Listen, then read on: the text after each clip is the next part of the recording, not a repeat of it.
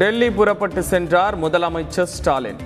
பிரதமர் மோடி அமைச்சர்கள் அமித்ஷா ராஜ்நாத் சிங் நிர்மலா சீதாராமனை சந்திக்க உள்ளதாகவும் தகவல்.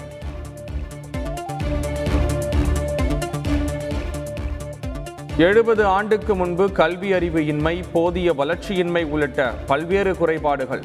இன்று ஒருங்கிணைந்த வளர்ச்சியை நாடு கண்டு வருகிறது என்றும் பட்டமளிப்பு விழாவில் ஆளுநர் ஆர் என் ரவி உரை.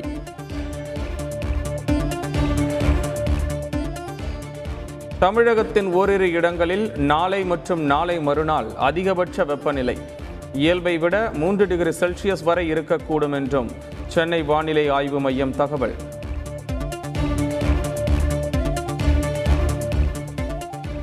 விருதுநகர் இளம்பெண் பாலியல் வழக்கில் விசாரணை தீவிரம்.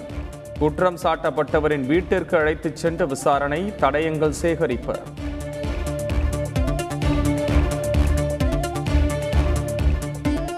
விழுப்புரம் அருகே பள்ளி மாணவியை கூட்டாக பாலியல் பலாத்காரம் செய்த கொடூரம். பத்து பேருக்கு தொடர்பு இருப்பதாக அதிர்ச்சி தகவல். தாய்மாமன் உள்ளிட்ட மூன்று பேர் கைது.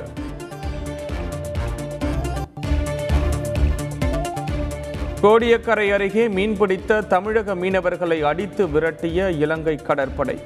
மூன்று பேர் மருத்துவமனையில் அனுமதி வலைகள் சேதம் என்றும் குற்றச்சாட்டு.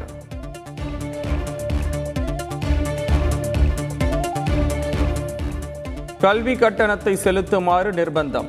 வகுப்புக்கு வெளியே நிற்க வைத்ததாக புகார். கல்லூரி மாணவி தூக்கு போட்டு தற்கொலை. நடவடிக்கை கோரி உறவினர்கள் சாலை மறியல்.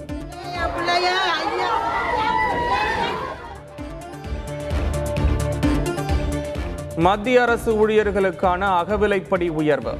மூன்று சதவீதம் உயர்த்தி வழங்குவதற்கு மத்திய அமைச்சரவை ஒப்புதல்.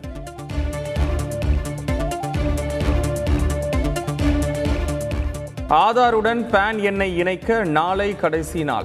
இணைக்காவிட்டால் அபராதம் விதிக்க நேரிடும் என வருமான வரித்துறை எச்சரிக்கை.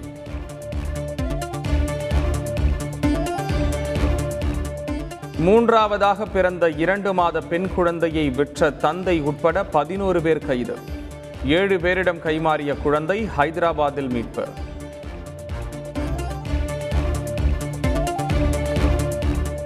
தி காஷ்மீர் ஃபைல்ஸ் பட பேச்சு விவகாரம். டெல்லி முதல்வர் கெஜ்ரிவால் வீட்டில் தாக்குதல். காவி சாயம் பூச்சு சிசிடிவி கேமரா உடைப்பு. பாஜக குண்டர்கள் தாக்குதல் என ஆம் ஆத்மி சாடல்.